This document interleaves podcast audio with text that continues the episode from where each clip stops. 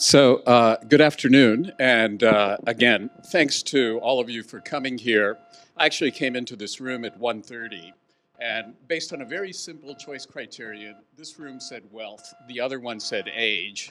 And being a superficial sort, it was pretty clear to me which session I'd sit through, but I don't think we have those kinds of branding advantages for this concurrent session. So, again, appreciation for your being here. Uh, what I wanted to talk to you about was something that preoccupies me a little bit, but I first wanted to check whether it preoccupies you as well. And so let's just sort of see if uh, I can do a little bit of a pulse check with this group. So, uh, first of all, ground rules this is a little bit like the electoral system in Venezuela. You have to vote, nobody can avoid voting, and you're supposed to vote only once. Uh, so, as you think about the current state of the strategy field, what strikes you?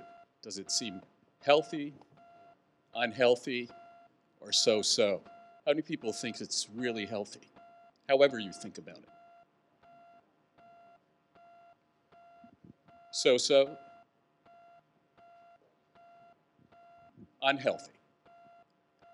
Okay, always safety in the middle. And so, uh, I guess, uh, you know, we have uh, more or less symmetric bell-shaped distribution here. I actually tend to agree with the last group, uh, the people who think that things aren't in very good shape. Let me just share with you a couple of the things that really bother me. Stray data points, but I think they point in a particular direction. Uh, at uh, leading management consulting's client summit that I was at recently, I saw a survey indicating that two thirds of chief strategy officers actually report to chief financial officers. And so while Jack Welch may have said that shareholder value is the dumbest management idea ever, the point is, I bet if you go talk to Jeff Immelt, I figured it'd be tactless, so I haven't asked him this question. Uh, shareholder value management is alive and well. And I don't think that, at least for most card carrying strategists, the notion of the chief strategy officer reporting to the chief financial officer is something that really sort of helps you look beyond the pressures of managing quarterly earnings. Second, think about opportunities for interchange between folks in uh, academia who concern themselves with strategy and people in practice. There were way more of these when I was young, 30 years ago, at places like the Strategic Management Society than there are today.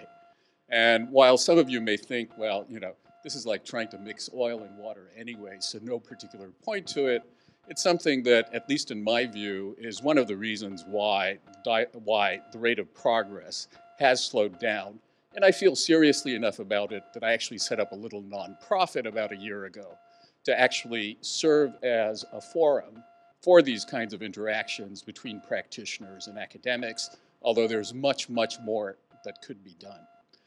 Or third, uh, take, uh, I think, perhaps the most recent mention of Thinkers 50 in the pages of The Economist, was Adrian Wooldridge writing a Schumpeter column about six months ago and pointing out rough stability in rankings at the top and concluding with the, sub, the subtitle of Adrian's piece was The Management Idea Industry is a Shadow of Its Former Self.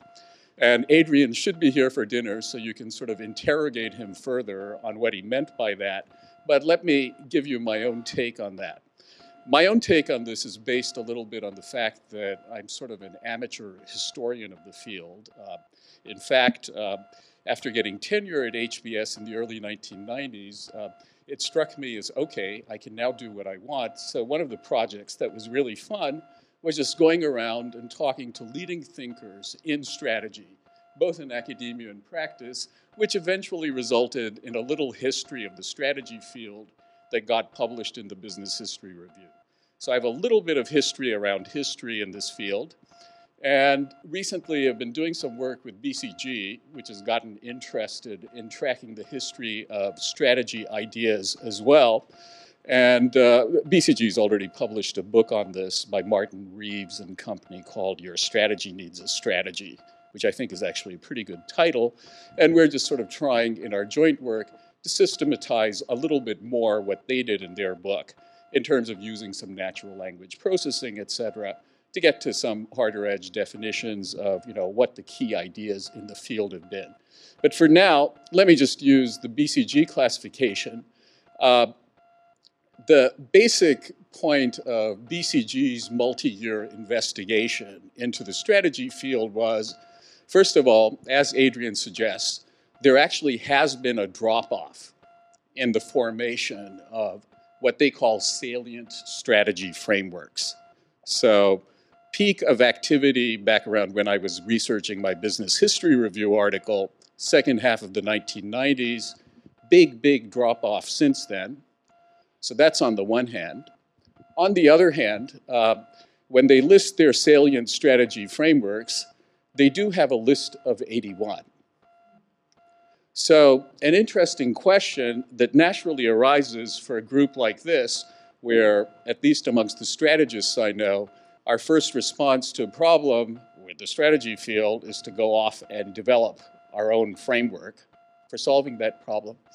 How many people think that to the extent that there are things that need to be done with strategy, that the development of additional frameworks beyond the 81 is somehow going to provide the key that gets around some of these problems that I at least perceive as being very significant. Uh, as you could probably tell, that was more of a rhetorical question. Uh, I have some doubts that simply, although I'm represented on the BCG list, and so not innocent in the matter.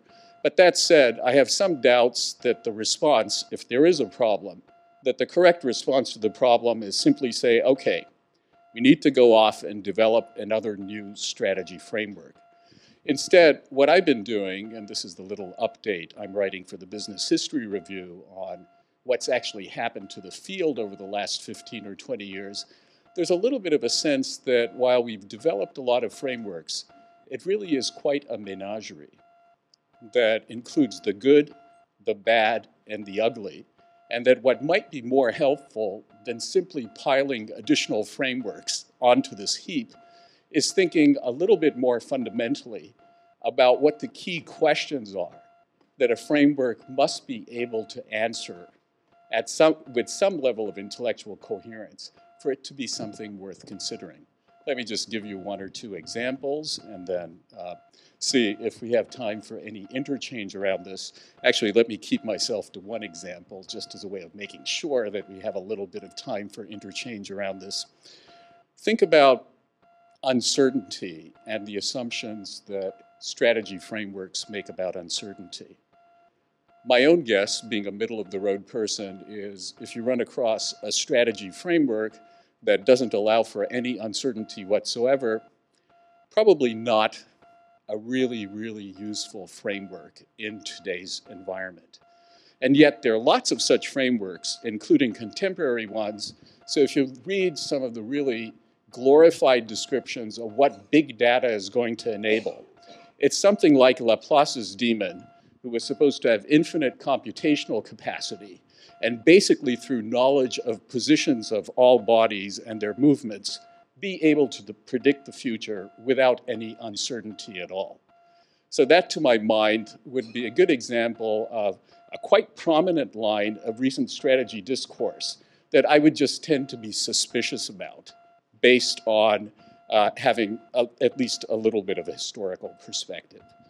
At the other end of the extreme, think about strategy, uh, think about discussions of strategy that focus entirely on, you name it, chaos, luck, nonlinear dynamics, etc. Here, we're not just talking about unknown unknowns, we're talking about the unknowable. And under situations like this, there's really no point trying to look ahead uh, since you can't predict anything anyway.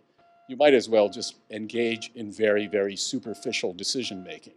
So at least my own take on all this is perhaps we need additional frameworks, but I think we probably need a little bit of attention to what kind of criteria we might be able to use to separate interesting frameworks from frameworks that in some essential sense really don't meet the test of history based on frameworks that we've seen come and go. Thank you for listening. That was a Thinkers 50 podcast.